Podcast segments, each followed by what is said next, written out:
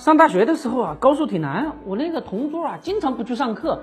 哎，人家考试那天还起来的挺早的，一早到教室啊，找了一个位置，对旁边那哥们说：“兄弟啊，高数太难了，一会儿啊就指望你了。这样，这是我的手机号，你一会儿给我发个短信呗。”一会儿啊，铃声响了，旁边这哥们啊，直接就站起来发卷子，发完卷子就把手撑到我那个同桌旁边说：“同学，麻烦你把手机交上来吧。”这只是一个笑话啊！我们今天看一看，在股市上指望别人，还能不能一起愉快的玩耍呢？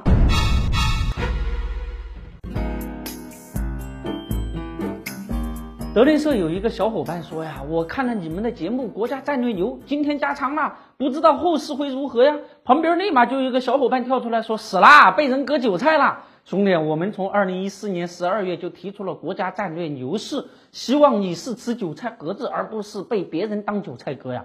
在牛市中啊，建股真的很危险。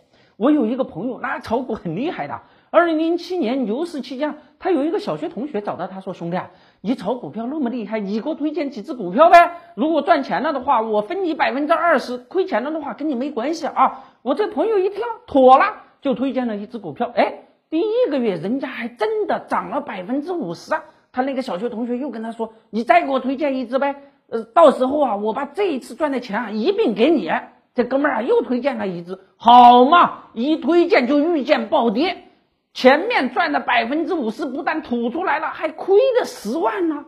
哎，没过多久啊，警察就找到了我这个朋友，说呀：“你无证建股，黑嘴。”哎呦，我那个朋友给吓得，赶紧就给他那个小学同学打电话呀，打死电话都是占线了，被人拉黑了。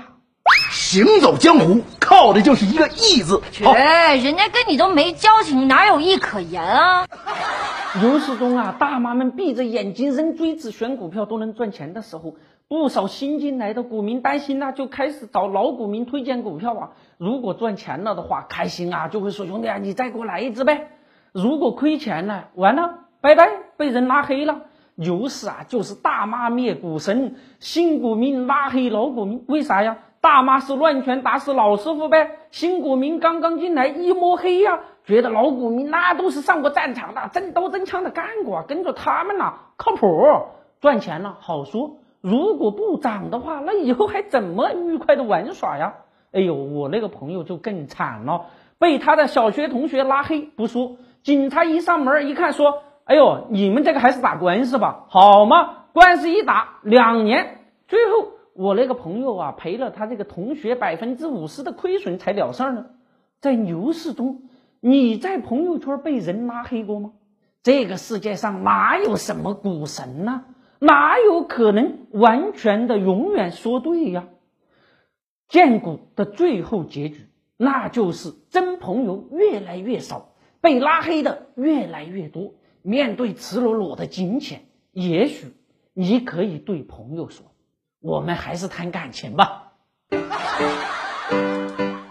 我们还有一个微信公众号平台“德林社”，如果还想了解有趣、好玩、听得懂的经济学，那就在微信里搜文字“德林社”或者拼音“德林社”，点击关注即可。记住，不是德云社，是德林社，别设错了哟。